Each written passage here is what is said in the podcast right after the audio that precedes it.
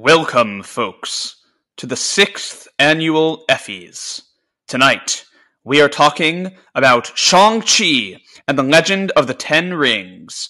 And now, here are your hosts, Damon and Kyle. Hello, and welcome to a special episode of the Planet Fantasy Podcast. It's the Shang-Chi and the Legend of the Ten Rings Effies. And we're your hosts, Damon and Kyle. Kyle, how's it going? It's good, man. I have not been able to stop thinking about this movie. I'm so excited to talk about it. How are you? I am great, and we have one more host with us today. His name is Chaitanya. How's it going? Hey, fellas. Oh, you know, I'm just excited about an amazing martial arts movie. I just get giddy when a good one comes out. It makes my day. It makes my year, really. So, and this one was what that is, and I cannot wait to talk about it. So, shall we get into it? You know, no fluff here. Just let's no fluff. Let's just dive on in. We have essentially our initial thoughts of the movie. Chaitanya, how do you feel about this movie? I thought I was a little crazy when I walked out of the theater the first time, because I was like, I was going back and looking at all the MCU movies, and then I kind of went to solo movies, since that really it's obviously what this movie is. And I couldn't remember liking a solo movie more than this, other than the first Iron Man. I did go back, I've seen it a second time now, and I still think that's where I stand as far as enjoying this movie as a whole, as a cohesive whole. We'll get into details as we go along, but I really like it probably next to the first Iron Man after that as a solo movie. I dig it. Kyle, how did you feel about this movie? Yeah, I was just, it was just so refreshing to watch an origin story. I was trying to put my, other than just like the whole vibe of like how good the movie was in general, I was trying to put my finger on what I found so like refreshing about it. And I love that, like, it's such a crucial part of all these origin story movies where the hero is like discovering this new world as they go. But I love that they kind of subverted that with Shang-Chi.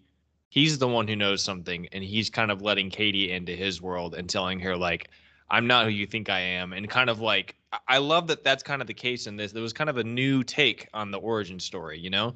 But just, it hits on every, like, I went in really excited, but I was like, I just want to leave an MCU movie just completely satisfied. That hasn't happened since probably Endgame, which, you know, only 3 movies since then, but feels like a lifetime ago, right? It's a whole COVID ago. And leaving the theater, I was in such a good mood. Like, I came home, couldn't stop thinking about the movie, put the soundtrack on my way home, which we will definitely talk about going forward. And it's just so fun. I mean, Simu is like immediately just like practically the new face of the MCU at this point. Like, I love him. I can't wait to see him in more movies. I'm sure we will. And yeah, it just hit everything. Everything I wanted to do. It was such a satisfying movie.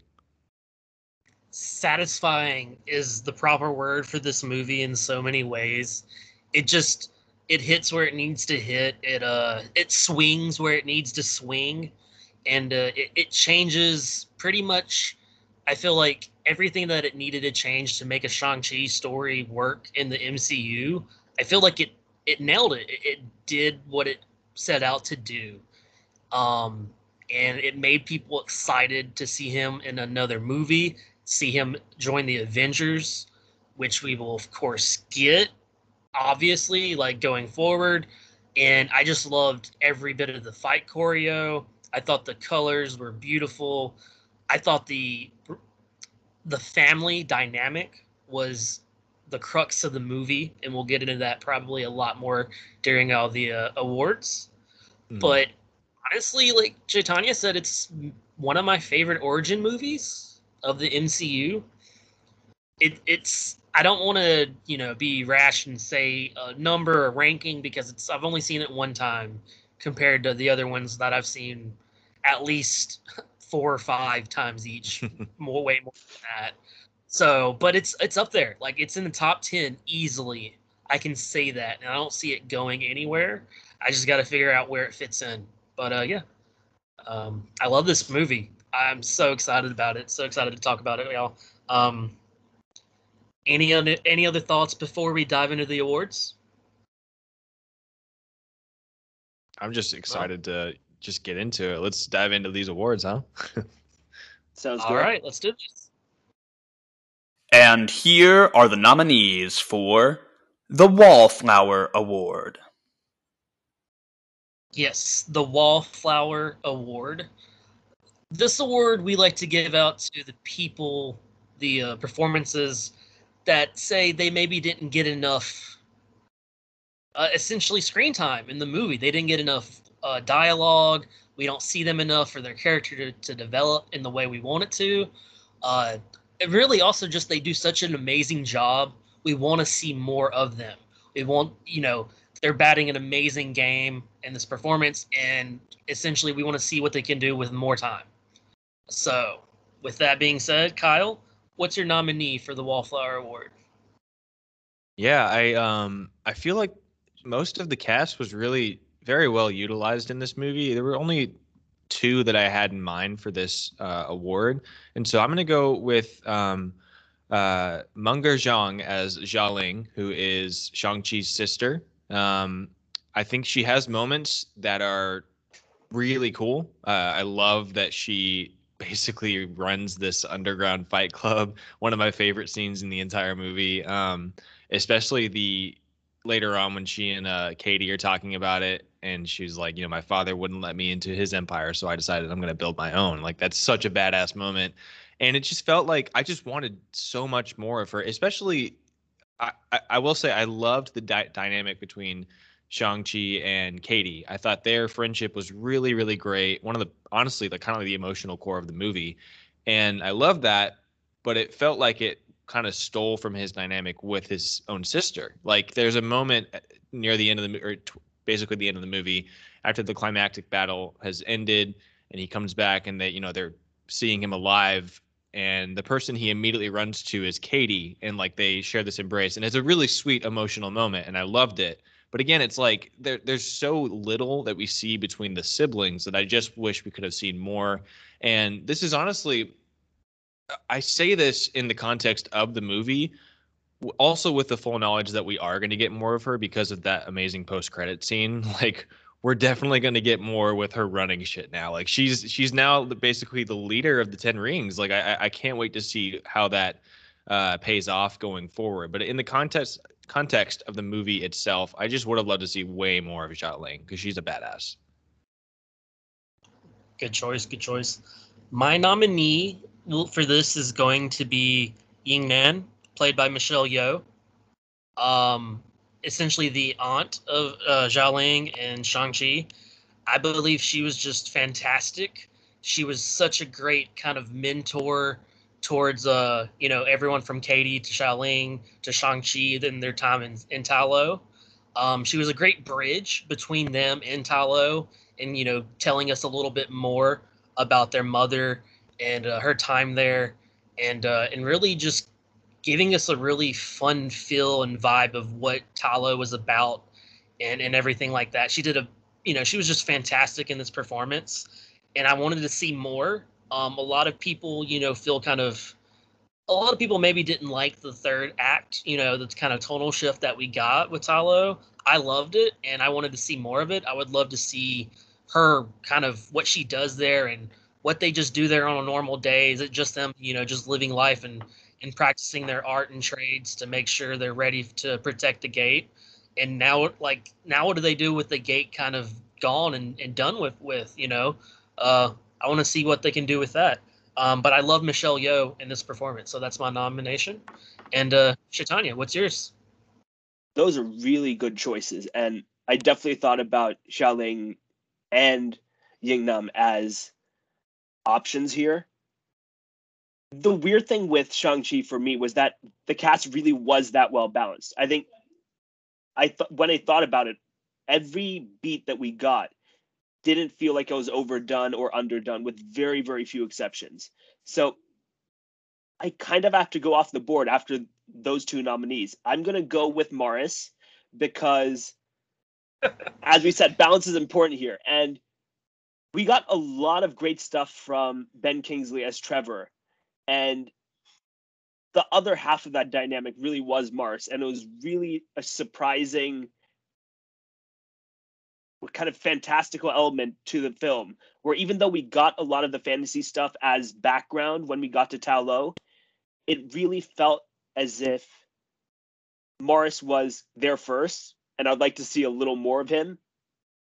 That's just how I felt about getting more screen time, because a lot of the human characters were really well balanced in my view. That's fair. That's fair. Okay, let's discuss. Kyle, what are you leaning towards for your vote for this one? Yeah, I mean, you could go with any three of these. I love that more. I didn't expect Morris to get some love, so I love that, and I love that all of our favorite properties, whether it's like the MCU, Star Wars, whatever, ultimately just we're all won over by these cute anthropomorphic creatures, right? Like Morris is just adorable, and I want more of him, so I totally get that. And then, I mean, Michelle Yeoh has been killing the game for so long. Like, I've loved her since Crouching Tiger, Hidden Dragon. She's phenomenal in Crazy Rich Asians. Like, I'm a big fan. And I do love her role in this movie and the way that she is kind of that bridge to the more mystical side of the movie. Like, we get, like I mentioned earlier, Shang-Chi opens the movie knowing kind of his past, but he doesn't know a lot about the village of Ta Lo. And so the way that his aunt kind of guides him into that is really, really great. And I love their connection. I'm probably not going to do this for the rest of the episode, but I'm going to start by voting for the one I picked just because I love Xialing. I think she's a badass. And I think that I want to see, even in like the fight scenes, like she stole my attention so often in those fights. And I would love to see more of that. I wanted to see more. I love the moment when she is fighting Death Dealer, who honestly I could have picked as well because what a badass, and we get so little of him. Didn't even know his name was Death Dealer, and so I looked him up after the movie because his name isn't even mentioned in the movie. But I love their fight, and I love her moments like that. I just wish we could have seen a little bit more of it. So that's ultimately going to be my vote. All right, good vote. I will say, people say MCU has a villain problem.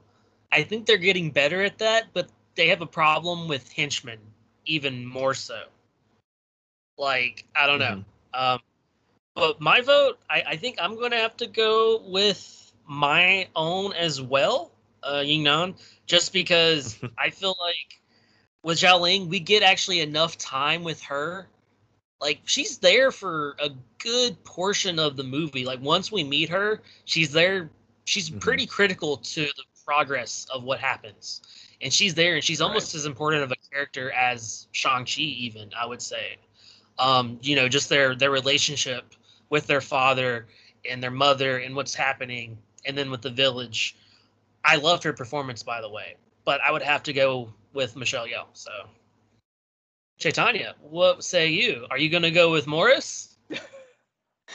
It's a good question, right? Because even when you pick your vote, when you two did, it really feels as if it's so close. Because from beginning to end, Xialing had a really critical role in almost the whole story.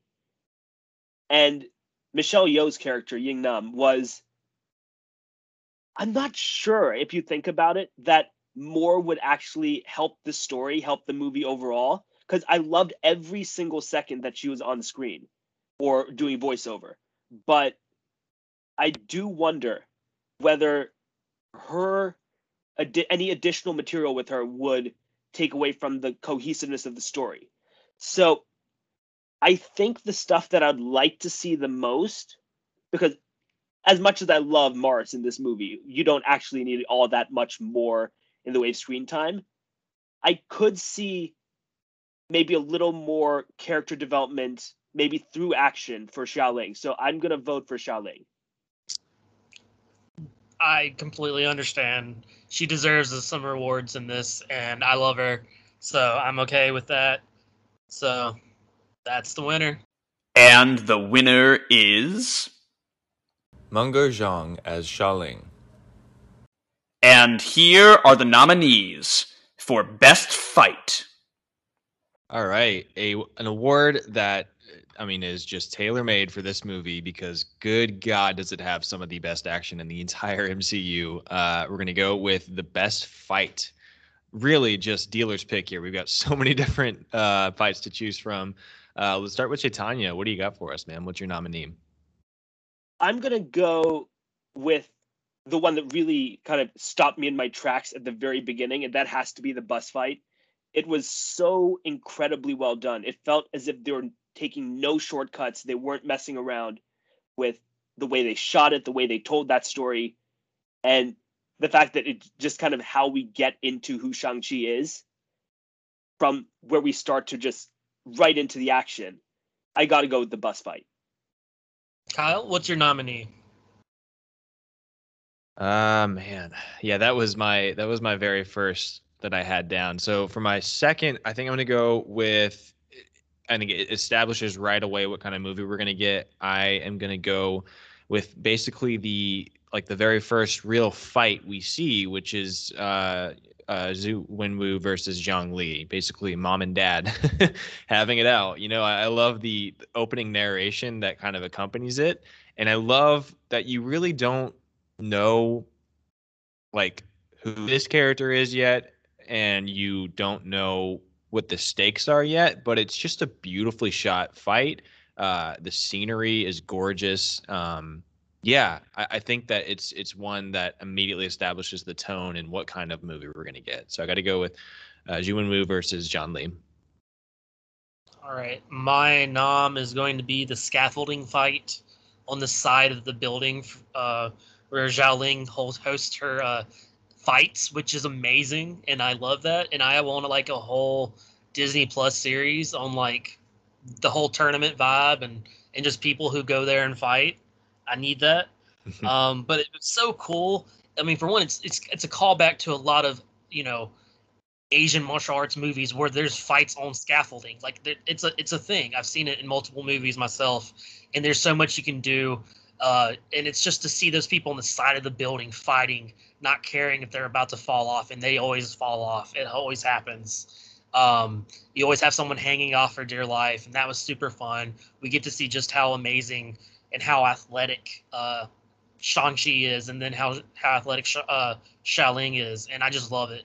Super great, super entertaining the whole way through. So that's my nom. And Chaitanya, what are you leaning towards for your pick, your vote? Ooh.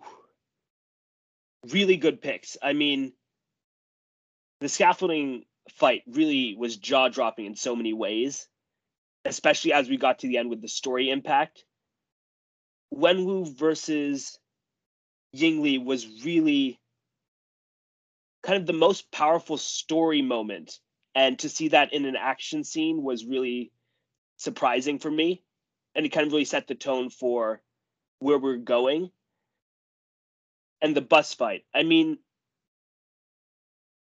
it's tricky here because story impact, every single one of these has a significant impact on where we're going. It's like it takes it up a level from the bus fight to the scaffolding fight. And then we have the story impact of the first one with the parents. I think, surprisingly, the voiceover impact on the parents' introduction, I think that puts it over the top for me. I'm going to go with Wenwu versus Ying Li. All right. Kyle, what are you leaning towards for your vote? Yeah, they're all. What's striking about me is that they're all really great, like well choreographed fight scenes. But we've seen that before with like, you know, the Winter Soldier and even Falcon and the Winter Soldier and basically everything the Russos touch. But I think what really sets these fights apart is that they're not just well choreographed and well like shot. They're also just beautiful. Like they're just so gorgeous to watch, and it feels like an art form almost. And I have to go with the bus fight because it has all that plus the added bonus of just being so damn fun. Like it.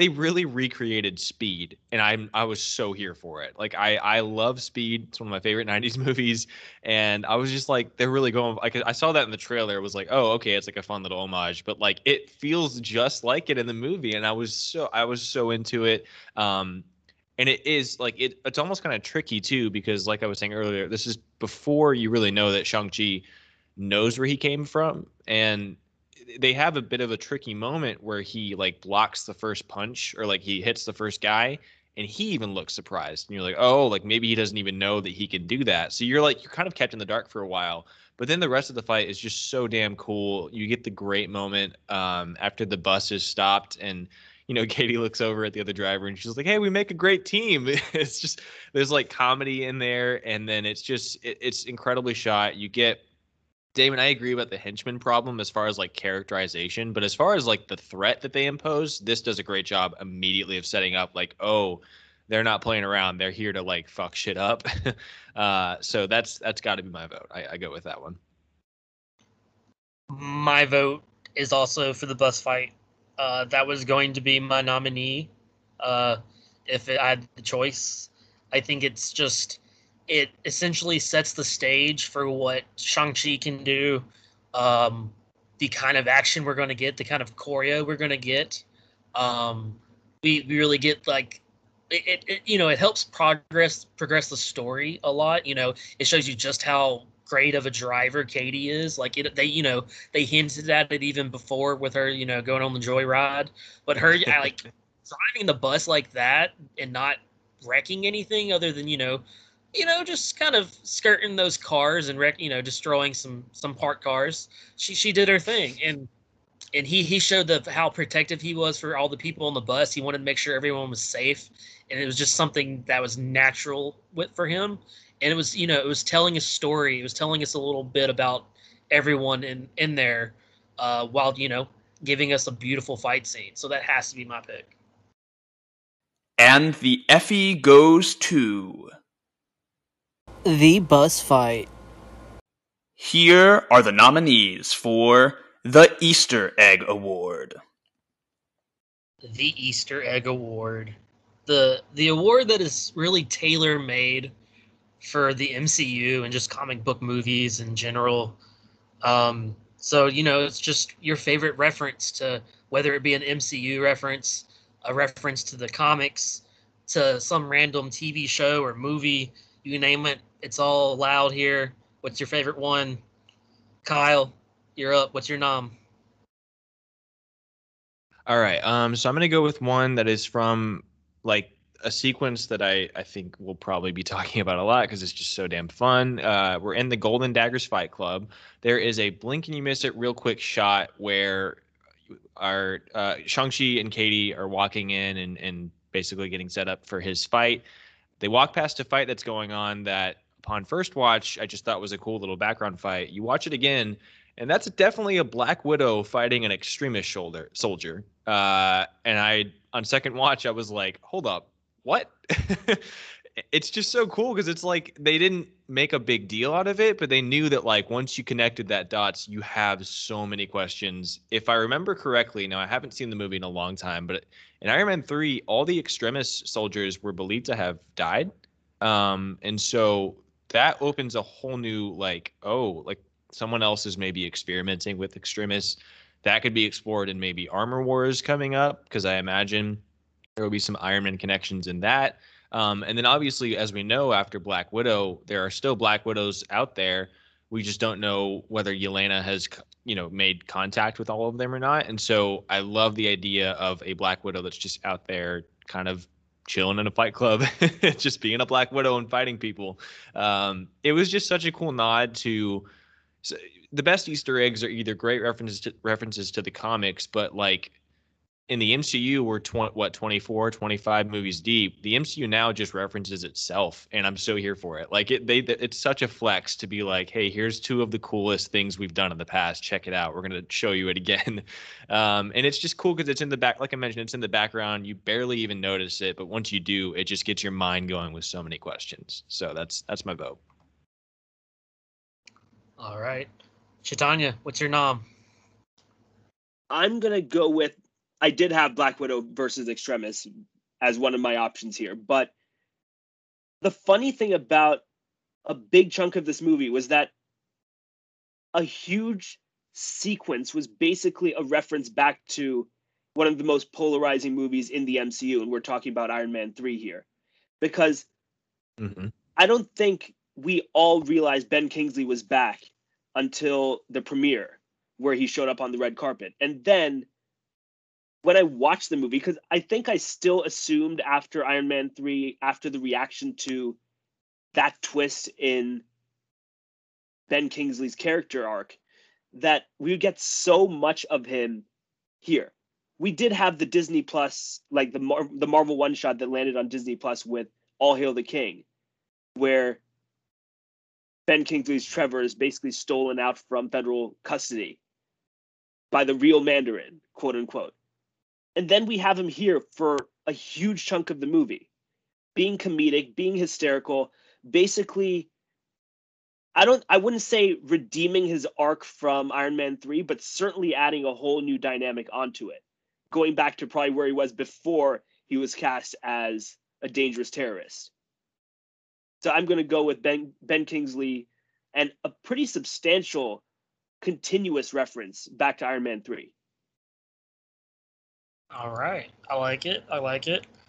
My nom is the Abomination.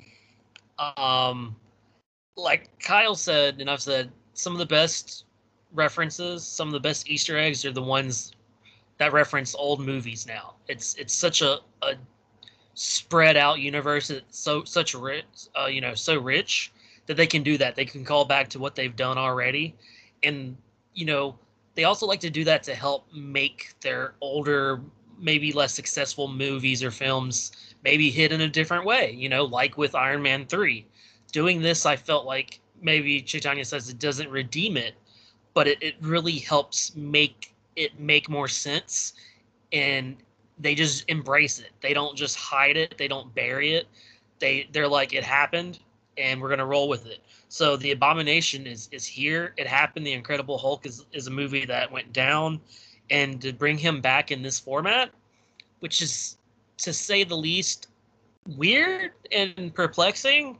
He's in a fixed match with Wong, and then they leave together. Where and why? What's happening?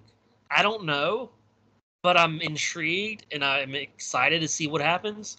But just the callback of having Abomination there and knowing his past, saying okay, hey, this is the same guy from The Incredible Hulk. He's here. He's going to show up again, probably, maybe in She-Hulk. We'll see where we go from that. But I just love seeing the connection from movies to movies in the MCU. And this is just another one that's really fun, though confusing. Like, why are they fixing fights? Is Doctor Strange really not paying Wong anything at all? He's just working to provide, I guess. So yeah, that's my nom. Kyle, which one are you leaning towards? Man, they're all, again, all three are really great. These are the three correct nominees.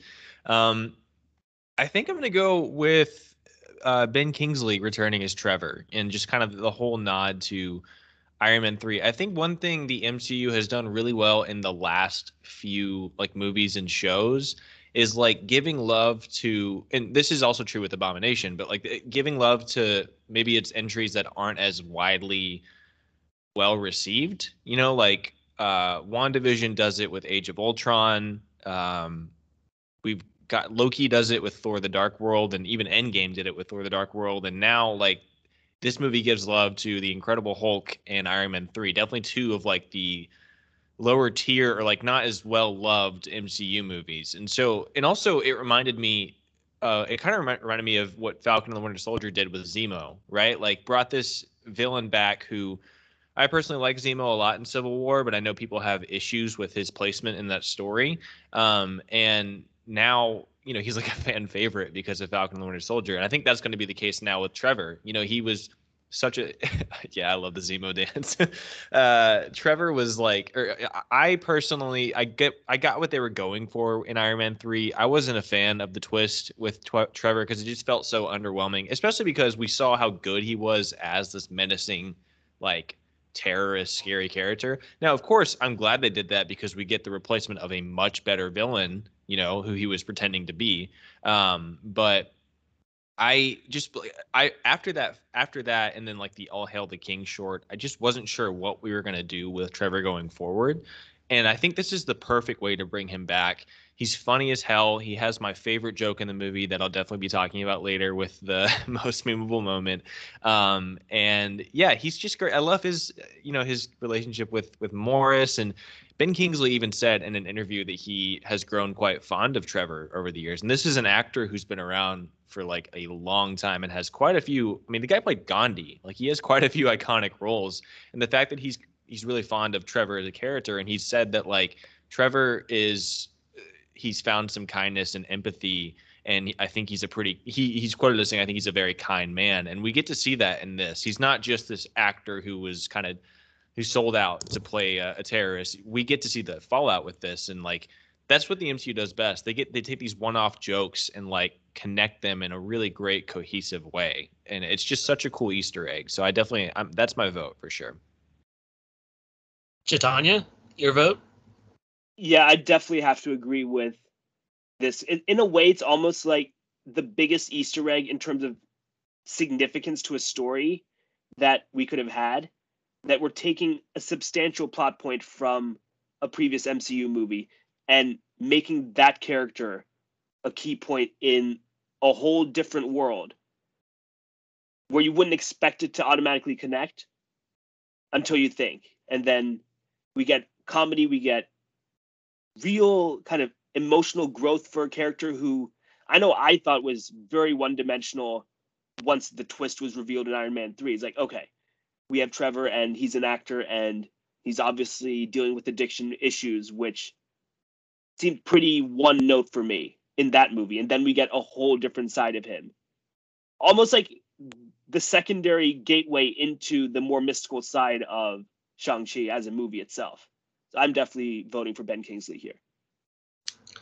It's a sweep, everyone. That is my vote as well.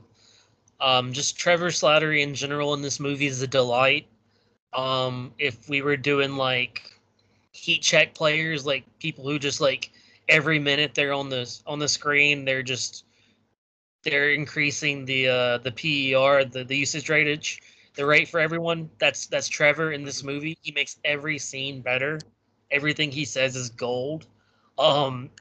Like him and Morris, just him going on with the whole rant about, you know, what happened and how he found himself in the grasp of the Mandarin. His conversation in the car about a certain movie is that what you wanted to talk about later, Kyle? Oh, I'm sorry. My connection's a little bad. I didn't quite hear you. You're talking about his thoughts on Planet of the Apes? Yes, we wanted to talk about later because we can save it for later. And then, of course, his playing dead, because it was sad there for a split second. We were all like, oh, damn, Trevor's dead. And Morris is like, what? And he's like, come on, I'm playing. It's a performance.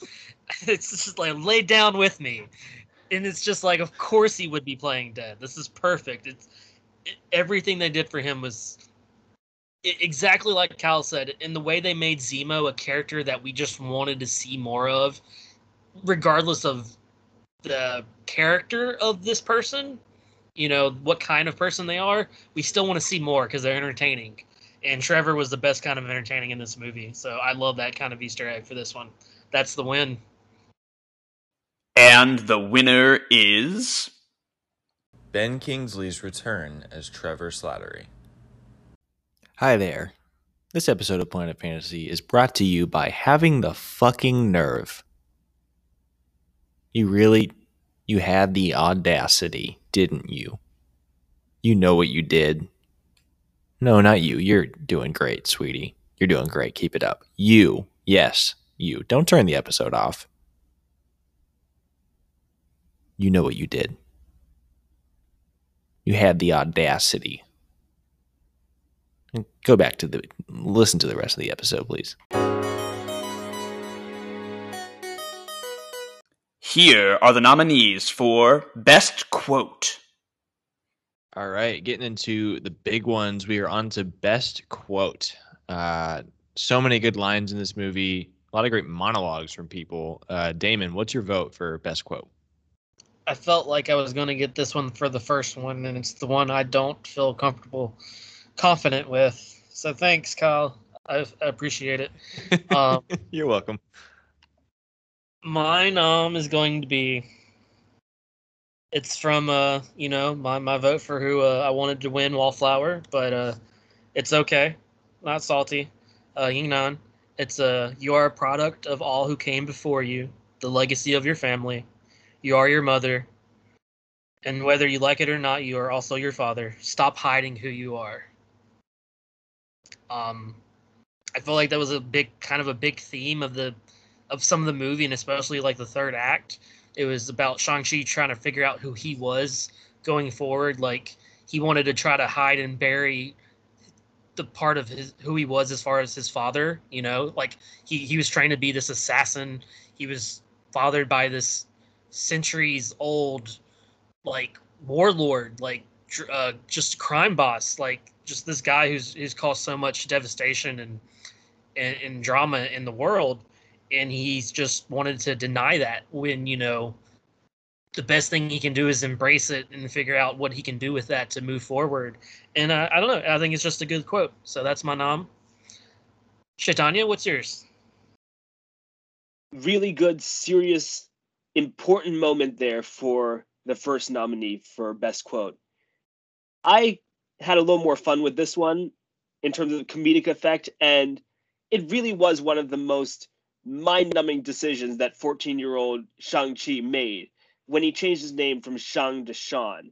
And when Awkwafina called that out, I was like, okay, she's really speaking for the audience here. She's one of us.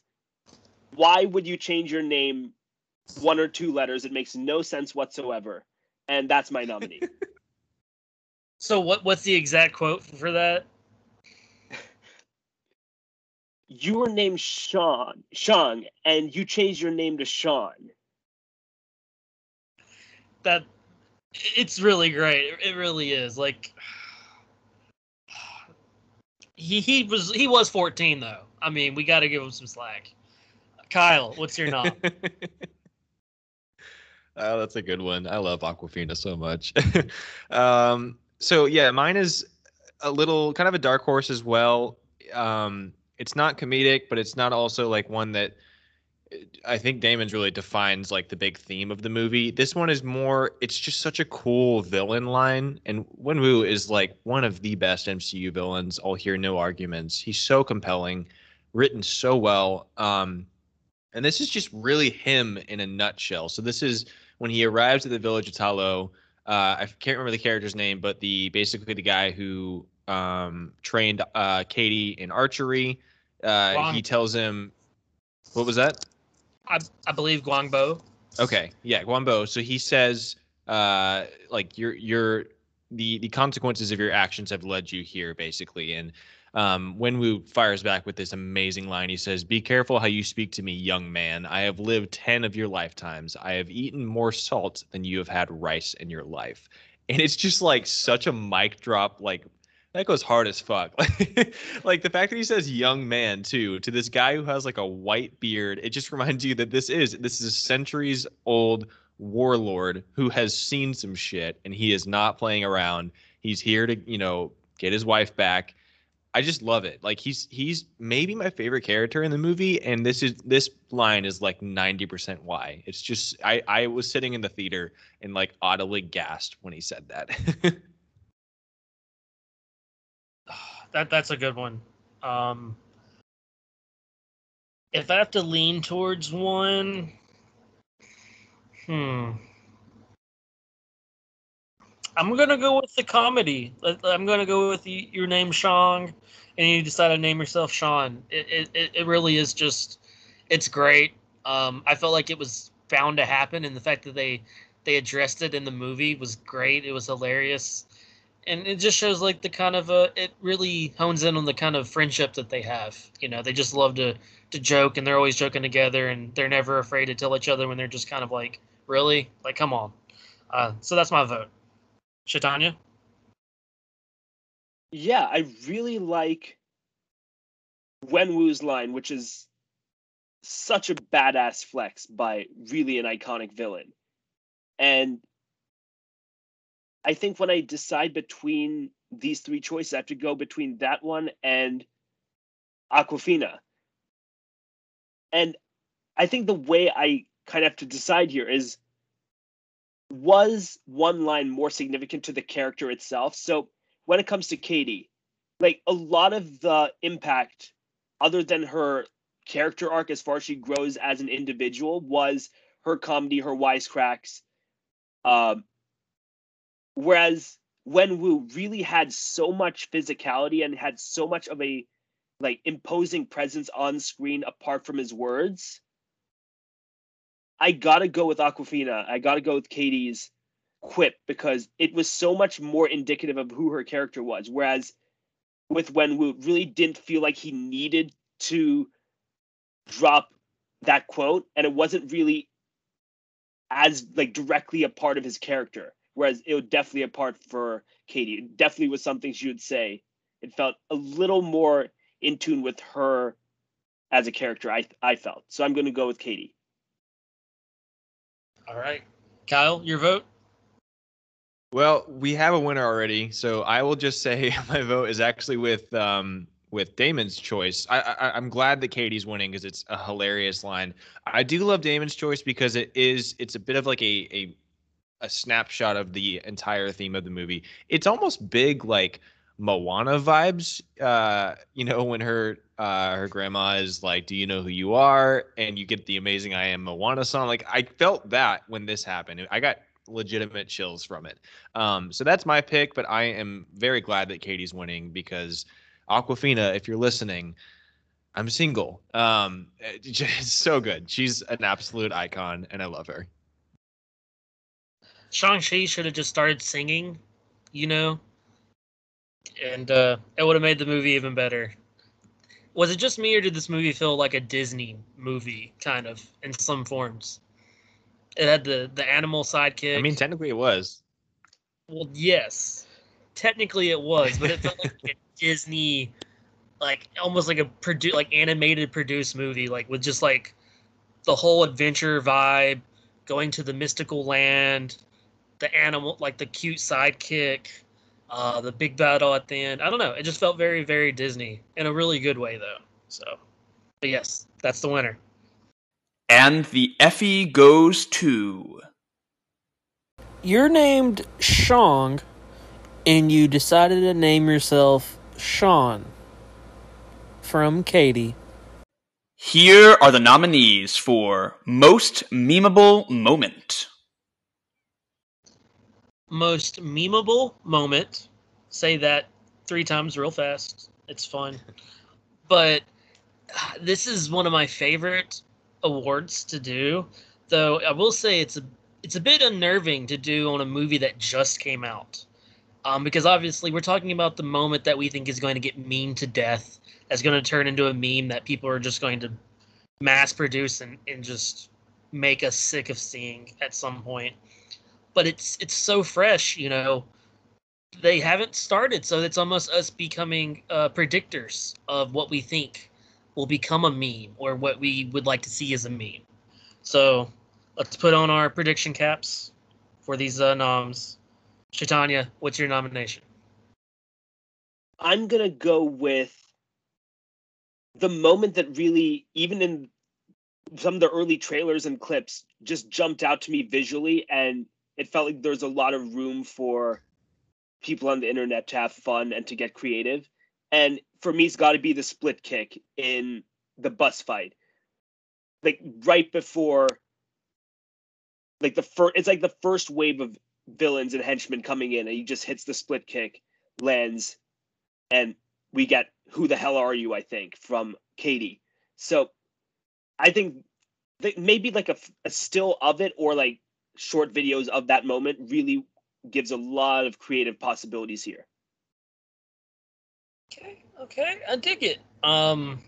Kyle, what's your nom? Yeah, so I alluded to it earlier. I got to go with basically just Trevor thinking that the monkeys were acting in Planet of the Apes. I fucking love this moment. It's just hits. So as soon as I knew what they were doing, I was just dying. And I feel like you can apply this and make like so many memes out of this. Like you can just put in him like, wait, so the orcs weren't acting in Lord of the Rings, or just like you can just keep going with it. The Geonosians weren't acting in Star Wars. It's my favorite. It's legitimately one of my favorite MCU jokes in general, and just in a long time. But I feel like there's just endless possibilities with that. Okay, my nom is going to be, I think this is another one that you could get a lot of different options with, but it's at the end. The welcome to the circus, the end credit scene. The options are pretty much endless with what you want to do with that. Any fandom, any people you want to throw in there. You know, just say welcome to the circus and you got a meme. Bam, it's made, it's done. Produce that shit. So that's mine. Now, Chaitanya, what do you think your vote's going to be for? I think when I try to decide here, I think I'm going to try to be right rather than go with the one that I enjoyed the most, because I think the welcome to the circus was my favorite personally.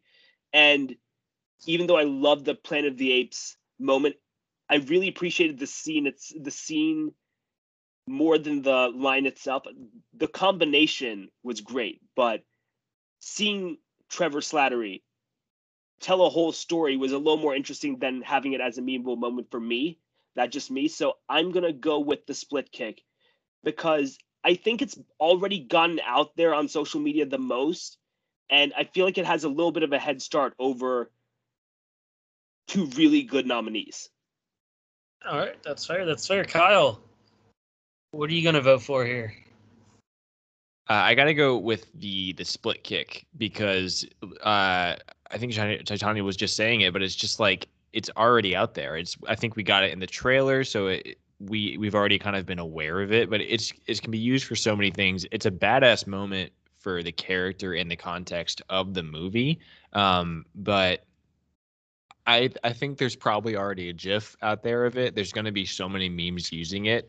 And I can't wait to see the potential, because you can really throw that. You can throw anything in there, whether, like Chaitanya said, it can either be a short clip or like a still of the split kick with like, I don't know, like Simu dunking on the haters, or like whatever you want, honestly, because it just works for any context. So that's my vote as well.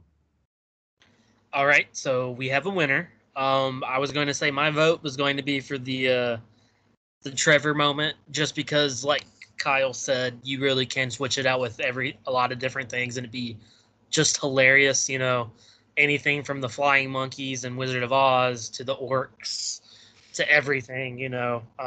That'd be awesome. But the split kick meme does have a head start. That doesn't mean they always prevail, but in this case, it certainly does. And the winner is Shang-Chi's split kick. And here are the nominees for the Escalation Award. All right, we are on to a brand new award. This is the first time we were talking about this award. This is the Escalation Award. Basically, or as Chaitanya said in our group chat, the what the fuck award. This is the moment that just takes it up a notch. It's your moment of like, holy shit, they are doing it. This is a movie that I'm into. Basically, it's the moment that hooks you. So Damon, what is your vote for the Escalation Award? All right, awesome. I have two really good ones. I'm going to roll with my first choice. I'm going with Shang-Chi and Xialing fight and their whole conversation afterwards, just kind of essentially the whole meeting of the minds at the Golden Daggers Club. I just thought that was like, from then on, it really everything from then on just really became awesome, and it kept going and going and going, I thought, and it just didn't really stop from there. I thought the movie vastly got better when we were introduced to her. She was one of the strongest, I felt like, plot points of the movie, one of the strongest performances. I'm compelled by the story, seeing her going forward, and their relationship, I think, was very pivotal to the movie, for one. And so, like, that got us, if that didn't hit right, I don't think we get as a successful climax or wrap-up resolution as we do with them. And then, of course, with the post-credit scene, I don't think that works as well if, you know, that first meetup with them and that tension and just to see how amazing she is, it doesn't work as well. But I love that scene and everything about it. So that's my nom. Chaitanya, what's yours? Really good pick there. I think when I audibly gasped in the theater was when Wenwu basically decked Shang-Chi into the water. Mm. But that's not the moment. That was a great moment. It was like, okay, we've ended the fight. Like, there's not really a debate in terms of who's stronger at that moment. But then my nominee is the introduction of the Great Protector. I do remember that during the trailers, a lot of people were talking about Fing Fang Foom. And as not someone who's read a lot in Shang-Chi comics in the way of that, I wonder what we were going to see with the kind of vaguest hint of the dragon in the trailers. But that moment was, it highlighted the fantasy element of Shang-Chi to such a spectacular degree. It was emotional. You got all of, like, the fields of the family, like the connection with Shang-Chi's mother. And then you see, like, the first visual of the Great Protector. That basically sold me on the third act being a little more CG focused. And we'll talk about how well that third act was done or not. But the introduction of the Great Protector is my nominee. All right. I love the third act personally. Kyle, what's your nom? Yeah, those are two really great picks. I don't know if this is cheating a little bit because it's so early in the movie. But I got to go with, like, the whole opening sequence. I didn't know how we were kind of going to be introduced to this story, but specifically the way it starts and the opening words that you hear in the movie are not in English. They're in Mandarin, and I think that is fucking awesome. I love that this movie, I love what it does for diversity. I love that it isn't primarily, almost entirely East Asian cast, and I adore the fact that the way it opens, you immediately know what they're doing, and you get this great introduction of our villain in Wenwu. You understand, like, he's a threat for sure. The fact that he's lived for centuries, and then you get kind of that great subversion in him meeting his wife and kind of their fight, but then you clearly can tell that they're falling in love. I think it's a great opening. And again, this is kind of like not a cop out answer, but, you know, this is our vote for, like, what made it, like, took the movie to another level for us. So I understand it's weird to pick, like, the opening sequence of it. But for me, as soon as the movie opened that way, I was like, oh shit, I'm in. Like, there could not have been a more perfect way to open this movie. So that's my vote. Basically just the opening sequence. All right. So that's your vote as well? That's the one you're going to vote for? That's my nom. I think I'm actually going to vote for The Great Protector. Because, yeah, like, Chaitanya said it so well, but this is a character. I mean, we saw bits and pieces of the dragon in the trailer, and we weren't really sure how they were going to use the dragon, and the way that it's utilized is beautiful. First of all, the CG is incredible. Like, the dragon just looks fucking cool. And yeah, it's just a beautiful moment. And then when Shang-Chi pops out of the water riding that dragon, and immediately that's kind of the tide turns in the favor of the heroes. It's just such a, like, triumphant moment. So it is truly that moment that really takes the it just takes everything up a notch. So that's my vote. All right, Chaitanya, what's your vote? Yeah, I'm going to have to go with the Great Protector as well. As I said, I don't know how convincing the third act would have been story-wise if we hadn't got such an incredible emotional connection to the Great Protector. Basically, with a lot of the flashbacks, with a lot of Shang-Chi's mother and the connection with her village, and the connection they obviously had with the Great Protector. We saw that with Michelle Yeoh in her explanations, and then to see it in the flesh. Really incredible CG that really I've always been worried about, kind of probably since Black Panther and the first Wonder Woman, like sky beams and overly like cheesy CG. And Shang-Chi really delivered with a third act, especially visually. You know, it's going to be a sweep. I got to go with that. It really does. It brings the third act up a notch. It really shows what they're about to do. It primes us for the next 15 minutes or so. It tells us we're going to get a big old battle. And it's one that's beautiful, really. Like, it's so well done. Like, it all looks pretty authentic and pretty real. I mean, watching movies in the last year, you see how realistic they've gotten CGI. I mean, watching what specifically King Kong, I mean Kong versus Godzilla, I was like, wow, like that. It looks like Godzilla is standing right there, and this is another, you know, part of that. I felt like the Great Protector was there, like that was actually happening. It looked beautiful. It was very intense and great that the Great Protector showed up and helped out. And it was a great callback and foreshadow, of course. I just wanted to point out a scene that probably won't get talked about again, but it's one of my favorite little moments is a scene where Ying Nan shows them the walking story of the history of Ta Lo. Yeah, I thought that was such a great scene with the art on the wall and the depictions, and just, you know, it shows you how people have told stories and kept stories for ages, and it was so beautiful. And that work on the wall, I loved it. Yeah, that's my vote, and that's the W. And the Effie goes to... The Great Protector enters the fight. What's Goofy's favorite sport?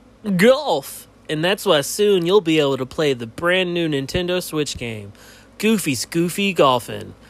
18 holes of ridiculous design courses guaranteed to have you chuckling on your way to a hole-in-one. Rated something for real.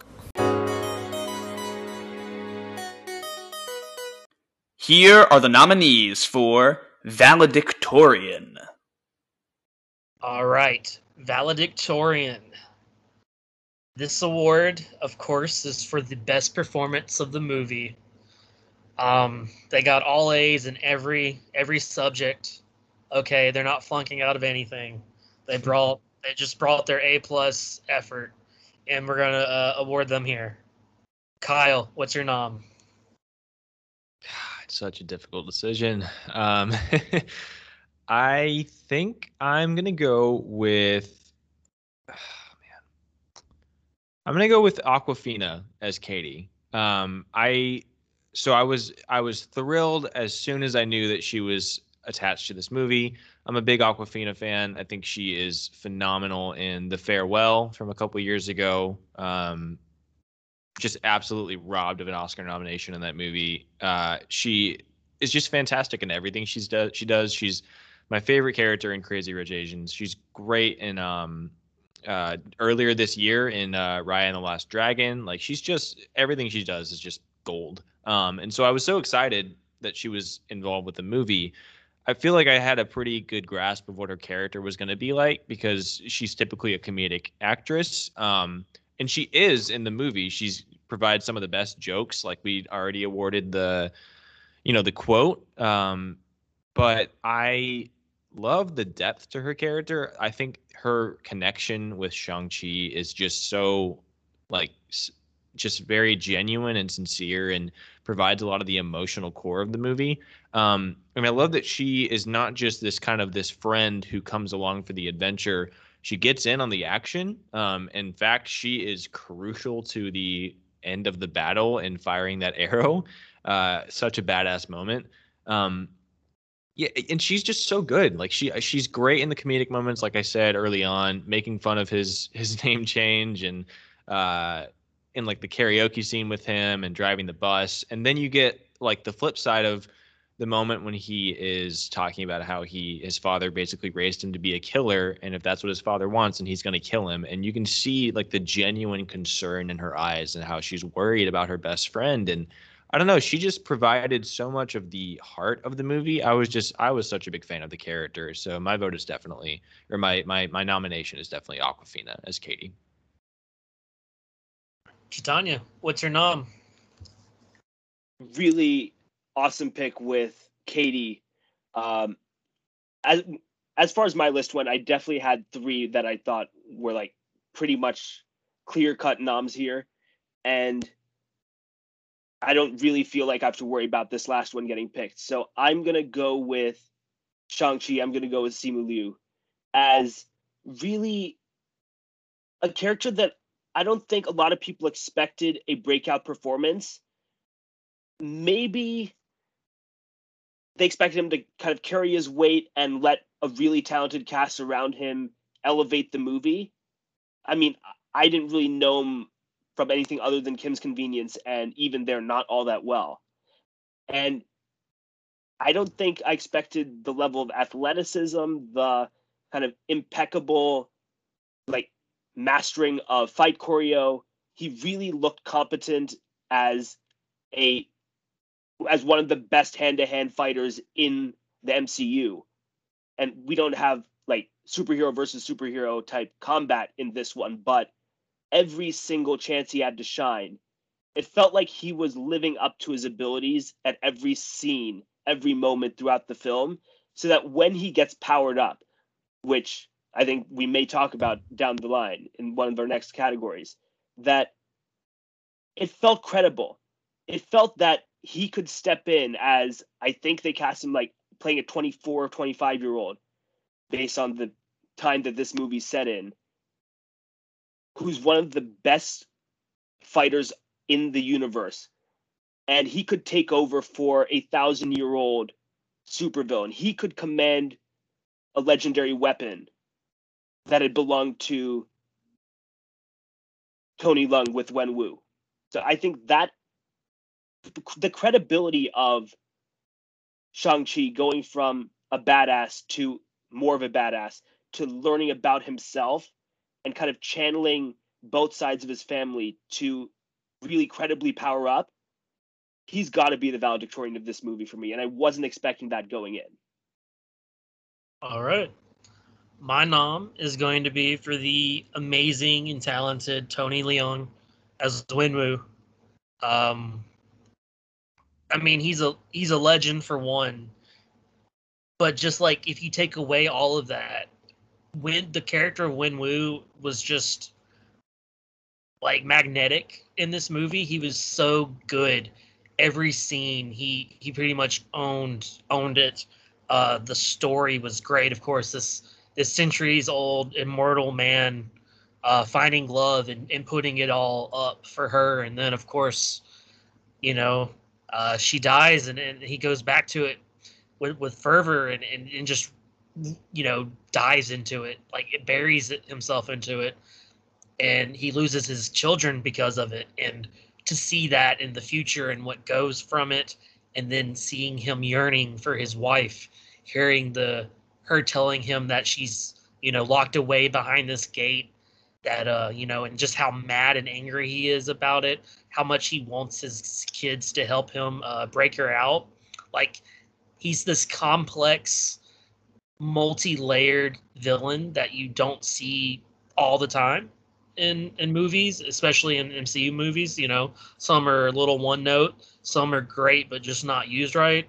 They did Wenwu so much, like, just perfectly, in my opinion.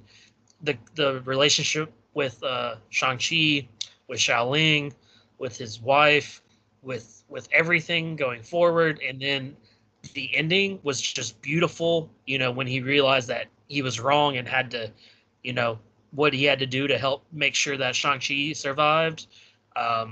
It was great. It was just an amazing performance. So that's my nom. And so that means we have three amazing performances and noms on the board. Kyle, what's your vote? Oh man, don't make me choose. Love this podcast.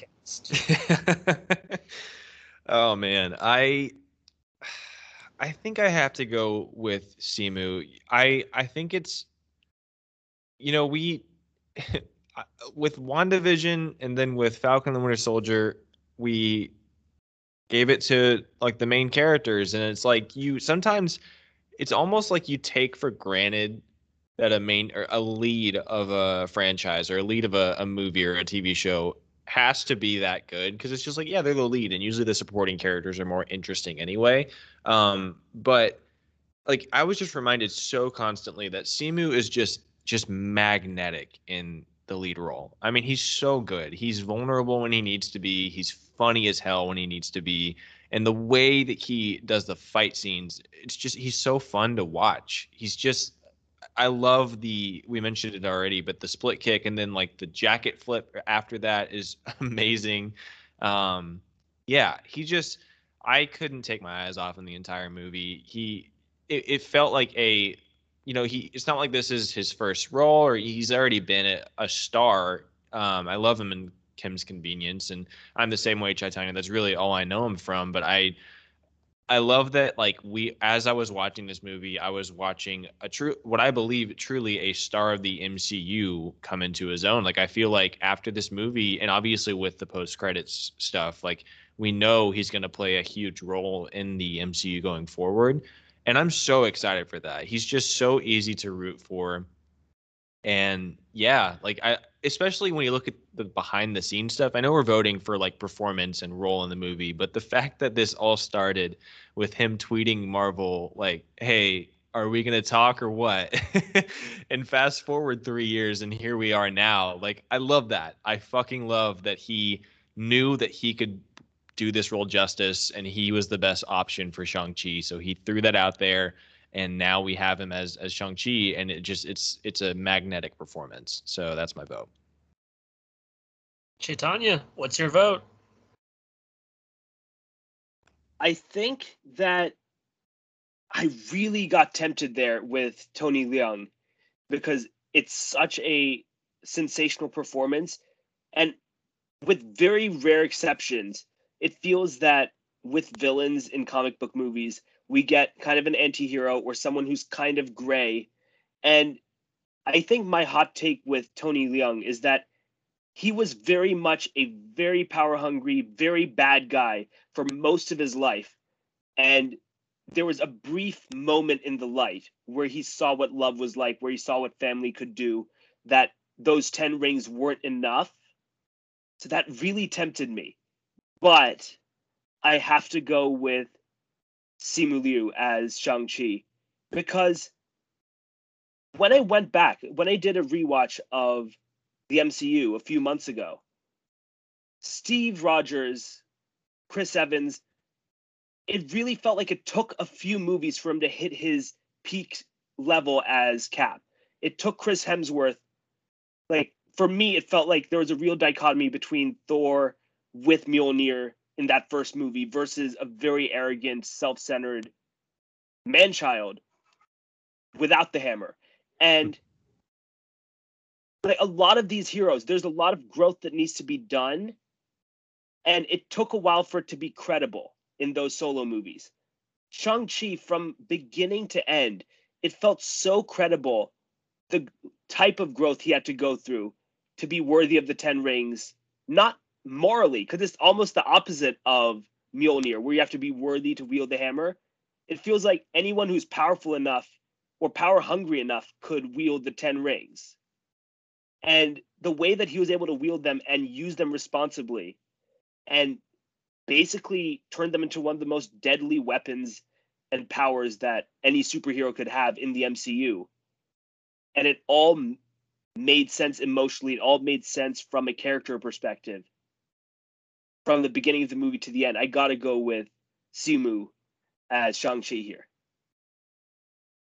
All right. So I just want to say a little bit about each one because they all deserve their praise. Awkwafina was like solidified herself as one of my top 3 or 4 supporting characters, sidekicks in an MCU movie. Like, I almost wanted us to like do a supporting character award so she could get it and we could just like give her an award because she deserves it. At least she got best quote. Okay. She had tons of good ones in the movie. She's not only the, so she plays so many roles in this movie. For one, she's the comedic relief, you know, she is the best friend sidekick. She's essentially the stand-in for us. Okay. You know, the audience. Mm-hmm. She's also like kind of the emotional support for everyone in the movie. She kind of like talks to everyone and makes sure like they're doing okay. She like actually has conversations with everybody. Right. It's like she isn't dismissive of anyone. She just seems like a truly good person. You know, like I love the little tidbits she has with Xialing. You know, like when they're in, like, you know, they're in the holding cell waiting. She's like, oh, wow, you know, your dad really did that to you and everything. He wouldn't let you train and you go ahead and do all this. Like, that's awesome. Like, she's always there trying to lift people up. She's like one of the best drivers we've seen in the MCU. Like, I feel like that's not going away. Okay. They made sure that was a big thing. She drove like 3 different times in very like absurd situations and survived. That's going to be a thing. She's going to be like the Avengers getaway driver in an Avengers movie. Like a really crazy, or like maybe she's even going to be like a pilot in a space scene one day. Mm-hmm. I can see that happening. It's just going to progress. I don't know how she shot that arrow and it made it into the throat. But we won't talk about that. Tony Leung, I've said my bit about him. Just fantastic. But my vote is going to go for Simu as Shang-Chi. When I say this is one of my favorite origin movies, it's firmly one of the main reasons is because of his performance. What they have to do with these movies and then as like the star performance is to get us to buy in, to believe that they are this character and that we are going to want to see them succeed going forward for the next 10 years, give or take. Okay. Like we already have the expectation set. So now they have to deliver with these characters even more so than before. And I feel like Simu just did that on every single level. He was relatable. He was funny without being forceful or corny. He seemed so relaxed and confident and comfortable in all the fight scenes. Like he looked like an action star. I think if we don't see him in like comedy action movies for the next 5 years, like left and right, I don't know what's wrong with Hollywood. Like that's money right there. Like I would watch action like fight scenes with him all day because of how good those were. You know, get the right director, get the right choreographers, get Simu, you got money. And he set the stage for the future and I loved it. Like he was great. I'm a fan big time. So that's my vote and I believe that's the W. And the winner is Simu Liu as Shang-Chi. Here are the nominees for Best Memory. All right, we are on to the final 2 awards. The first of the final 2 is Best Memory. This is the scene that we took away from the movie, just the one that we can't stop thinking about, just our favorite moment in all of Shang-Chi and the Legend of the Ten Rings. Damon, what you got for us? All right, it's one we've mentioned multiple times. It has not taken a W yet. I hope it changes. The opening sequence of this movie. I felt like it's my favorite opening sequence of any MCU movie to date. It was beautiful. I love, you know, storytelling being used as a prop in a movie. You know, like someone's telling a story about something happening and you're watching it unfold.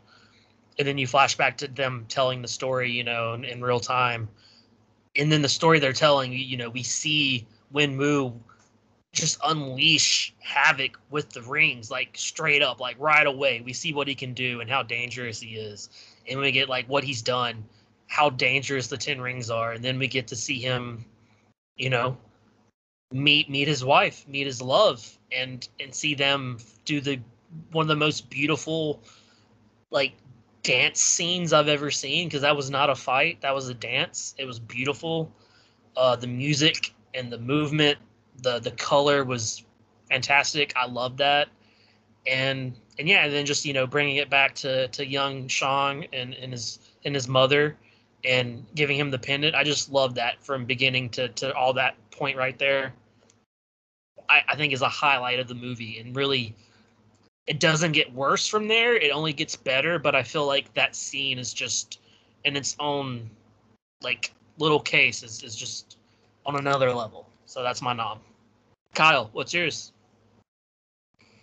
Man, yeah, that's a great pick. Great vote. I'm going to go with, this is not one specific moment, really the whole sequence of Shang-Chi, Xialing and Katie escaping from the Golden Daggers Club. You know, as soon as basically Death Dealer shows up to them getting caught by him and Wenwu, I think is just such a breathtaking sequence. There is a moment in there that it wasn't quite like my nominee. I didn't want to nominate it for the Escalation Award, but it was still a moment that I was like, oh shit, when Katie falls and then, you know, Xiaoling grabs her and you realize she's back to help them. It's just such a great fucking moment. But that whole sequence is just so cool. I love everything in that club, but then when they're escaping, it's just so badass. Like, it's just such a fun moment. And then you get just some really great action of Shang-Chi fighting off the henchmen and then like racing through the scaffolding. I love some good parkour, so I love that. And then yeah, just him and his sister kind of trading blows with all these people is just such a cool moment.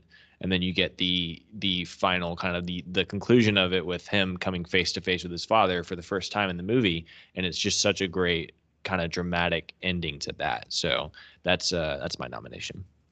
All right. Chaitanya, what's your nom? I love those picks. They're really, really great memories that I definitely would keep with me as far as standouts from Shang-Chi.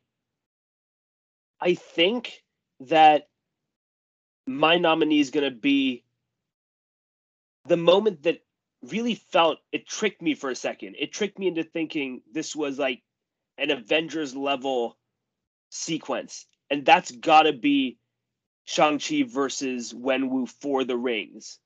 So we get, because I kind of separated that third act from into two pieces here, where we had Shang-Chi versus Wenwu before he loses, before Shang-Chi's sent into the water. And then after the Great Protector, after they come to save the day for the villagers, then Shang-Chi has to face his personal destiny, and that's dealing with his father, dealing with a man who in so many ways is more than an actual man, and by comparison with his own people, with like human kind of warlords and conquerors and kings and politicians, he has such an advantage in so many ways compared to them, and that arrogance really seemed to get in his way. Even the moment when his wife dies, he has the arrogance and kind of the blinded, like, his emotions blind him to the point where his only response in that fight is that a kid let his mother die. That he basically blamed Shang for not doing anything against an Earth army, a very ground level, very probably not a huge threat for Wenwu with the Ten Rings or any of these superheroes, but a kid couldn't defeat them. So that whole sequence after Shang comes out of the water with the Great Protector, fighting for the Ten Rings, and every step of the way, you getting the sense that he's struggling with his father's side and his mother's side, whether to destroy his father or to give him a chance. And what could have been a really good quote is, now they think about it, Shang saying that your family needs you. And he's not just talking about the present moment where a fantastical battle is going on. He's talking about when he was 14 years old, when his mom died. Two other moments in the movie where we got so much visual, so many gut punches in a way, where you got to see what that cost Shang-Chi and Xialing. And it's over the Ten Rings. This whole fight going over such a crucial piece of powered tech in the MCU. I got to go with that fight with Shang-Chi versus Wenwu. All right. I'll vote first, and I've got to say I gotta agree with Chaitanya there. I gotta vote with the whole fight of Shang-Chi versus Wenwu at the gate. I don't think this movie is as good in my eyes if this doesn't work in the way that it works. It's what they've built up the entire movie, the relationship between Shang-Chi and his father. Him trying, Wenwu trying to, get his wife back. All of that is just all here. This just tension. They're fighting, and Shang-Chi just finally shows just how angry and upset he is. Just the fact is, they did need him. They needed a father, and he just didn't do that. Instead of manning up and being the man that she would have wanted him to be after she died, he went back to the rings. He went back to what he knew best, what he always clung on to as a crutch. And he just, he lost himself again. And that's probably who he always was. But we see that, between them, the fight itself is beautiful. And the way they use the rings is amazing. I have questions, a lot of questions about the rings and how they work, what they do, why they do what they do, where they come from, which of course looks like to be an important plot point for future movies. Maybe, that was that whole kind of thing. Where do they come from? They're sending out a signal. What's that? What's going on? But why was Shang-Chi able to take them over in the middle of a fight? The way he was able to. I cannot wait to see what that is, but that was all so fun and so well done. I didn't care that I didn't have the answers. I was like, they'll figure that out. This is really dope. Hell yeah. Let me see more of this. And then just the last little bit to where you see Wenwu's soul getting sucked out of him, just that stare. That last glimpse he gives his son is just, it's heartbreaking. So, yeah, I got to go with that. That's my pick. Kyle, what's your vote?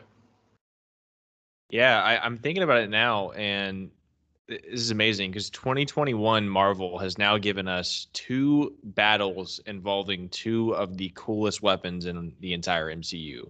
We got the battle for the shield with, Sam, Bucky, and John Walker and Falcon and the Winter Soldier. And now we've got the battle for the Ten Rings between Shang-Chi and his father, Wenwu. Thank you, Marvel. This is all we want. This is amazing.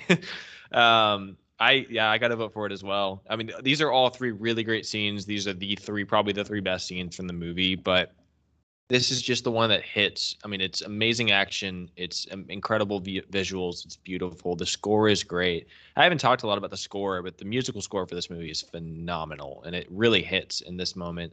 Just that, Damon, you just mentioned it, but that last glimpse that Wenwu gives his son is fucking heartbreaking. I just love the visual of the way the soul eater like takes its victims' souls. It just looks really cool. It's brutal, but it looks really cool. But yeah, this entire scene is just, it's so good. It gave me chills at multiple points. And then Shang-Chi telling him, you know, like your family needs you is a beautiful moment. And it just all, it all hits in just such a beautiful way. So that's my vote as well. Chaitanya, is it going to be a sweep? Is that your vote as well? It definitely is my vote. Visually, I definitely think that the two aspects that got brought up right now that really made it a special scene has to be the score, which reaches really incredible peaks for me. I think it was, I almost picked the score just as my favorite memory because it's something I could go back to over and over again. Mm-hmm. But the score specifically in this scene, it reaches the heights of a really, really incredible experience, like Black Panther levels, in my opinion, Avengers Endgame levels in terms of peaks that a score can reach. And then visually, it's one of the most incredible battles where you don't know how the rings work, and that almost makes it cooler. Where it's like Mjolnir with Thor, you know what you're getting into. Because it's been around outside of the Marvel Cinematic Universe, outside of comics. There's like mythological connections, like how that weapon works. Here we get to kind of see the mythology being created, because I don't think that these 10 rings were the original 10 rings. They're definitely modified and probably to distinguish themselves from the Infinity Stones. But I gotta go with my pick here. Yeah, just to, you know, to help anyone at home listening who doesn't really know the origin of the 10 rings.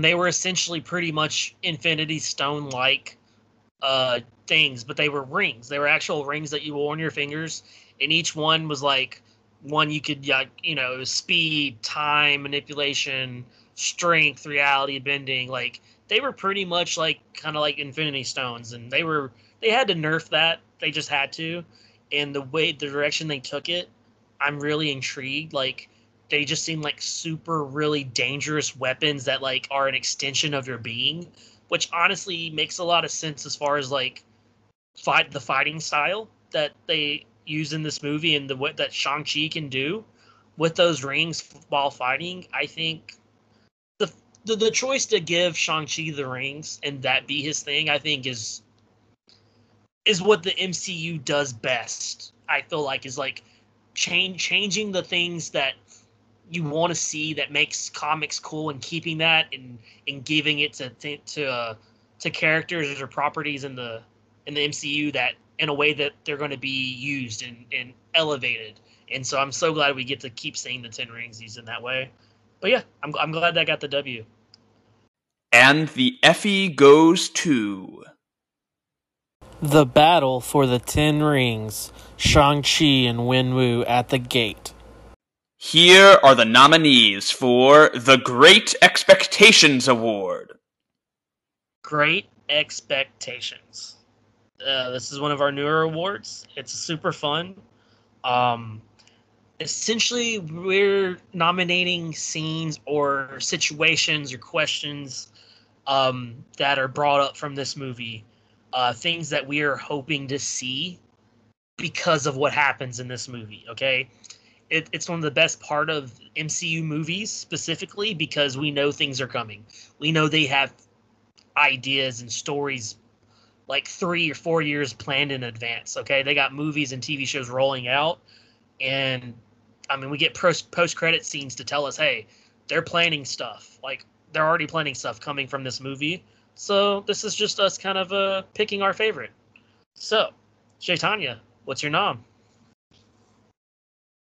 One of the best things about Shang-Chi for me was that there were a lot of hints. We got a lot of cool moments in post-credits where things could happen. We definitely have an idea with Xialing at the final credits moment with her and the 10 rings. But I think my biggest question, the thing that I'm most intrigued about is how does having a weapon like the 10 rings in a universe where they already had to deal with Thanos And we've already seen that the Ten Rings could be used for evil or nefarious purposes. I definitely think if they chose to, they could take that debate between the Avengers, because right now it definitely felt as if Wong was investigating the Ten Rings like a buffer between like the main Avengers and Shang-Chi, because yeah, he saved the universe, but could those weapons corrupt people the same way that they might have incentivized the corruption of Wenwu? Like, there's so many opportunities to discuss what weapons, like without a morality clause, if you will, could do. We already had that discussion with Far From Home with the Edith glasses, where if you don't know what you're doing, you could create havoc. If you have bad purposes, you could create havoc. The Ten Rings are super interesting because of the power, how well they fit Shang-Chi, and what implications could be. Like, could we actually see a debate with the Avengers trying to see if those weapons are too dangerous? That's my nominee. Interesting. Okay. Kyle, what's your nom? Man, I think I'm going to go with, this is a little bit more conventional. You know, we saw it, so I don't even, it doesn't even need like repeating, but just the idea of what Xialing is now going to be doing with the Ten Rings. So full disclosure, I thought there was one post-credit scene the first time I saw the movie. So I saw the mid-credit scene and I was like, oh, okay, I'm good. And I left. And then the second time I saw it, I had read up and I was like, oh shit, I need to stay for the second one. So it's very fresh in my mind now. And I just, the whole idea of the fact that it's not just Xialing like now dismantling this organization. What's way more compelling is like what she's going to do with it going forward, right? Like this is very similar to what we kind of saw with Black Widow going forward, of what Yelena is going to do with the Black Widows. You know, like Yelena, her future right now is kind of tied to the Hawkeye series because of that post-credit scene. But definitely the biggest question I had from that movie was what we're gonna see of the remaining Black Widows in upcoming movies. And I feel like that's the same thing with the Ten Rings. I think that with a much, you know, morally better person at the forefront, this is a very powerful organization that we could see being used like to come alongside the Avengers. I mean, we don't know what the big bad of this upcoming phase is yet. I mean, it's possible it's Kang, it's possible it's someone else, but I think that whoever it is, they're gonna need like all the help they can get. And so just seeing what's gonna happen with this organization going forward with Xialing at the forefront, I think that it's gonna be so interesting just see what she does with this much power, with all of these resources, and then like what movie they're going to show up in or what series. Like I'm really intrigued by that because like Kevin Feige obviously knows what he's doing in placing characters in different projects, but I'm just curious to see where this organization will pop up again, whether it's an Avengers movie down the line, whether it's the next Shang-Chi. I imagine it's before that, but I can't wait to see what happens with them going forward. So that's my nominee. I hope they fast track a Shang-Chi sequel. Like, yes, absolutely. They took too long for the Black Panther sequel, and now we see where we are because of you never know what happens in life. Yeah, give us the Shang-Chi sequel like next year, like 2 years from now. Come on, let's do it. Yes. Okay, so those are good ones. My nom is going to be, what is Katie's role going forward? I already mentioned earlier that she's not going anywhere, but even more so, we see in the mid credit scene, like she's there with Shang-Chi. Like Wong said that she needed to go with him. Like that doesn't happen. Like no matter which like sidekick character you are, you're not brought up, you're not brought along like with the Avengers level shit. You're just not. But she's like there, she's just right there chilling along with Shang-Chi, being told like they're part of the circus now. They are not just Shang-Chi, Katie is. are they doing that just because, like, she's just going to be there by his side? Is she seen as, like, a vital part of the team going forward for some reason? Like, is she, like, is Katie going to be given powers in the future? Is she going to, like, train and become a, like, a mini Hawkeye? Like, that arrow shot was pretty dope. She's already going to be the driver for them going forward. I know that. But, like, I don't know. It's just a lot. Like, I'm intrigued. They could go a lot of different directions. They could just, like, brush it kind of to the side and say, you know, they just did that just so she could be there, but she's not actually going to be integral. I don't know, but I feel like they could really do a lot of fun things to where Katie's around and in the action. And I hope that happens. So, yeah, that's my nom. Chaitanya, what's your vote? I like these options a lot because there's so many different permutations and combinations that the MCU could choose, and they have all the power at the end of this movie because we're pretty much all bought in terms of what happens with so many of these characters. I do like the idea of figuring out what happens with Katie. What is her role? I mean, we have seen with the Ancient One in many different properties with What If as well, as the first Doctor Strange, as well as Avengers Endgame. Sorcerers seem to be a few steps ahead of everyone else. And Wong was the one who brought Katie along. And we definitely saw him with Abomination. Like, he definitely seems to be playing a very different game than Stephen Strange has in the past, or the Ancient One played in the past. So I think I'm most intrigued by the possibilities of what happens with Katie. I'm going to go Damon's pick here. All right. Kyle, what's your vote? Man, yeah, these are all three really good. I think I'm going to go with the Katie one as well. I loved that scene. As someone whose best friend is also named Katie. Hi, Katie. I love that she's included. I love that she... Yeah, that's a very like they did that for a very specific reason. It wasn't just that she happened to be there with Shang-Chi when that happened. Like, Wong looked at her and said, "You too. Like, you play an important part in this story. You have to come as well." I'm intrigued by that. I'm just excited to see what happens. I think that, like you said, Damon, the possibilities are really endless with what they could do with her. When you mentioned Hawkeye, like, I think that's awesome because I love that after the Hawkeye series, we're going to obviously, you know, Kate Bishop is going to be our new Hawkeye. And I would love to see some scenes with her and Katie just kind of hitting it off and, like, you know, practicing archery together. I feel like that would be cool as hell. But I feel like just anything they do with Katie, I'm bought in. I'm so excited. She's such a fun character. Yeah, and then, like, I love the payoff of that scene too. Of, you know, they have that really serious scene, and then it's just the three of them karaokeing Hotel California together. Fucking love that. Like, even if that's the answer of what we get with Katie going forward, just every, you know what? I've just decided, because we don't have, sadly, we don't have Stan Lee anymore. Now every movie needs to have a Katie cameo of her just karaokeing Hotel California. I would be so in for that. But anything, literally anything they do with her, as long as there is more Katie, I'm bought in. So that's my vote as well.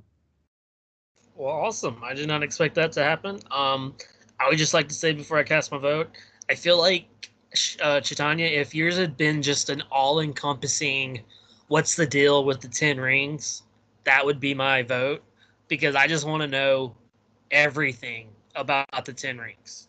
I wasn't really even thinking about like the whole, like, can they corrupt?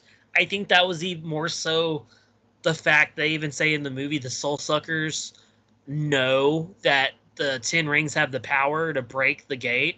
So that's why they were whispering to him. It wasn't because the 10 rings was doing it. It was because they just knew the power the 10 rings had. However, they still could have had a part to do with that. We don't know. But I just want to know everything about the 10 rings. So that would have been my vote. But as it stands, I'm going to go with Katie's role going forward, just because of I loved her performance. I can't wait to see her going forward. Though very, very close, because I really thought about Xialing and her whole running the new 10 Rings. In the comics, I think she calls it like the Golden Daggers. Like she runs the Golden Daggers like crew. Yeah. So like this is just probably like a hybrid of that. Who knows what she'll call it? We're going to see more of that, and I can't wait for all of it. Like literally, I wish I could vote for all three because I want it all. But yeah, I think I'll go for the sweep for Katie's role, and that's the W.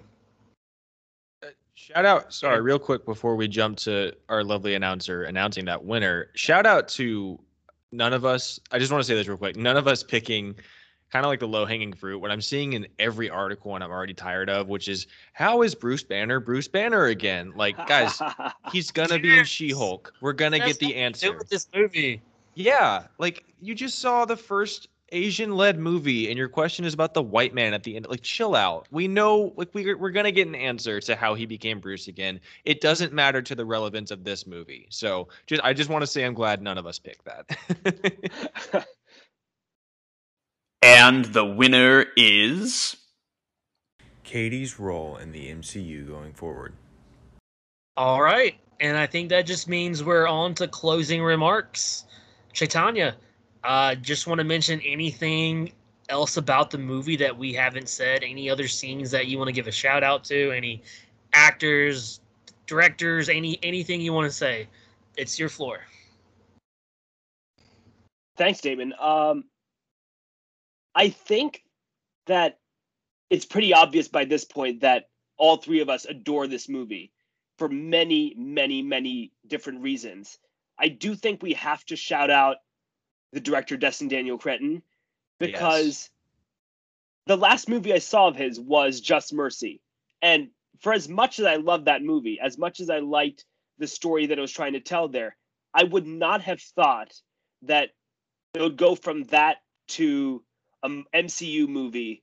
It's another one of Feige's incredible finds with just real talent and elevating them with a big budget, a big platform, a lot of creative freedom, playing within a sandbox. But that creative freedom really gave us an MCU movie, a solo superhero movie, unlike very many movies I've ever seen in this genre. We got really spectacular CG. We got incredible fight choreography. We got a story with so much heart and warmth and a really different family dynamic from the Iron Mans of the world, from the T'Challas of the world, from the Thors of the world. I really have to shout out the director for telling a really nuanced, detailed, beautiful story, both with words, with visuals, and the action was spectacular. I'll take the floor next. This movie, like Chaitanya said, it elevates people who weren't, like, you know, previously at that level, and we can see just their stardom like fly from there. Simu Liu should be that next person. I want to see him everywhere. Like I said before, he should be a comedy action star with movies coming out. I want to see that, him making funny jokes and then kicking someone's ass. And I need that. I can't wait to see him more as Shang-Chi. This movie itself was so well done. I loved it. It did everything that I was hoping it would do and more. It nailed a third act, big CGI finish that so many MCU movies have failed to do, whether it looked bad or it misses the emotional part. This does it all. The family relationship is maybe my favorite part of the movie. It doesn't work without that. One of my favorite villains in Wenwu, one of my favorite supporting sidekick characters in Katie. Morris didn't get talked about enough in this podcast, so let me just shout out Morris. You're the best. I don't know what you are, but you're adorable. You keep doing you. And just also all the creatures in the movie. Like, we saw like a Ninetales. Like, I was like, Pokemon. There's Pokemon on the screen. Like, I, and it's like, do they have a name? The giant, like, lion guardians. Those were awesome. Those were just great. The horse dragons were amazing. All of that was just really cool. I love the whole everything from that we got entering Ta Lo was amazing. I love mystical realms. I want more of that in the MCU. We got too much grounded spy espionage Marvel at the beginning. Give us the cosmic, give us the fantasy, give us horror, give us all the absurd stuff that we just love as fandoms, you know. I want it all, and I think this movie just is another step in that towards that, and I love it. I love this movie, and it gets I'll say where I ranked it in my ranking, but this is just, it's not going to stay there. This is just like first thought of where it should go. I put it 5. It's my 5th favorite right now. I am going to be doing an MCU rewatch probably this year before the year's over, and we'll see where it actually ends up after watching them all and like together. But I don't think it's going too much lower. So there we go. Kyle, you have the floor. Yeah, Chaitanya, I'm so glad you mentioned Destin Daniel Cretton. I'm a big fan of his. I really like Just Mercy, but I'm a huge fan of his first movie, Short Term 12. And Glass Castle is okay, but I've always loved his sensibilities as a filmmaker. I think he makes really intimate movies and just always puts character first. And so I love that that's what he does with this movie too. I think that even in interviews that he has with, you can tell he's just so passionate about this character, about this world, about making it as authentic as possible. Yeah, it just everyone, even like the interactions with Shang-Chi and Katie's family in the beginning of the movie was so endearing and they just felt like such real people and living, breathing like people, like not movie characters, you know? And yeah, so I really think he's like, I wish there was an award that we could give him because I think he just knocked it out of the park with this movie. But it's just so fun. Like I can't wait to watch it again already. I think it's a bummer that this is the MCU movie that did not get the premiere access on Disney Plus because it's the one that I probably would pay for. I understand why it didn't, and I encourage anyone who's listening, you know, if you're fully vaccinated and if you feel comfortable, please go to the theater and see this if you haven't. But I can't wait to see it again already. I know it'll be available on Disney Plus in 45 days, so I can't wait for that. But it's just, yeah, it's a blast. If we're talking rankings, Damon, I don't have it quite as high as you do. I think I have it. I just put it down earlier today. I think I have it as like number 8 or 9. It's sandwiched right in between Black Panther and Ant-Man. Just love it. Like it's just such a fresh new origin story. Hits all the emotional beats. Beautiful action. The score is incredible. The characters are great.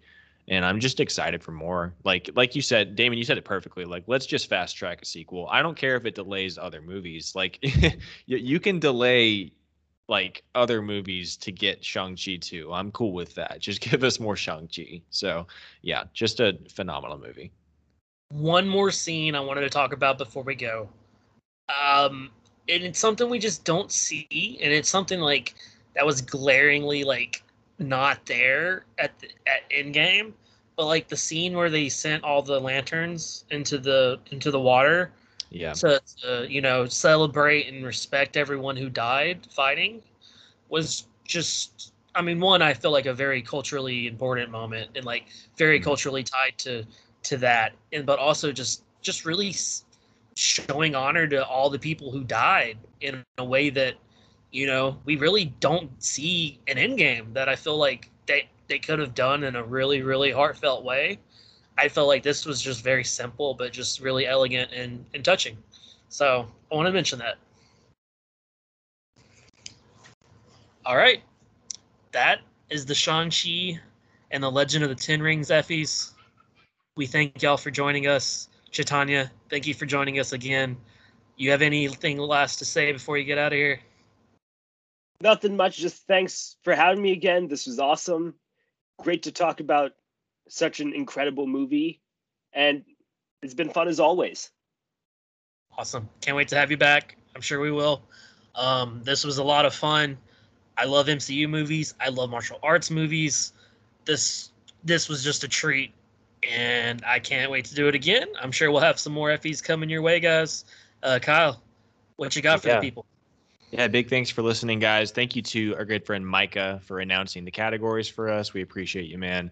Everyone go vote in his Oscar bracket. It's a lot of fun. Thank you for listening. We will be back next week with a lot of fun. Our 69th episode. Nice. We are talking about dream book adaptations with our good friend, first-time guest Hannah. It's going to be a lot of fun. Just basically the books we'd love to see adapted into a show or a movie. But until next time, we'll see you guys. See y'all.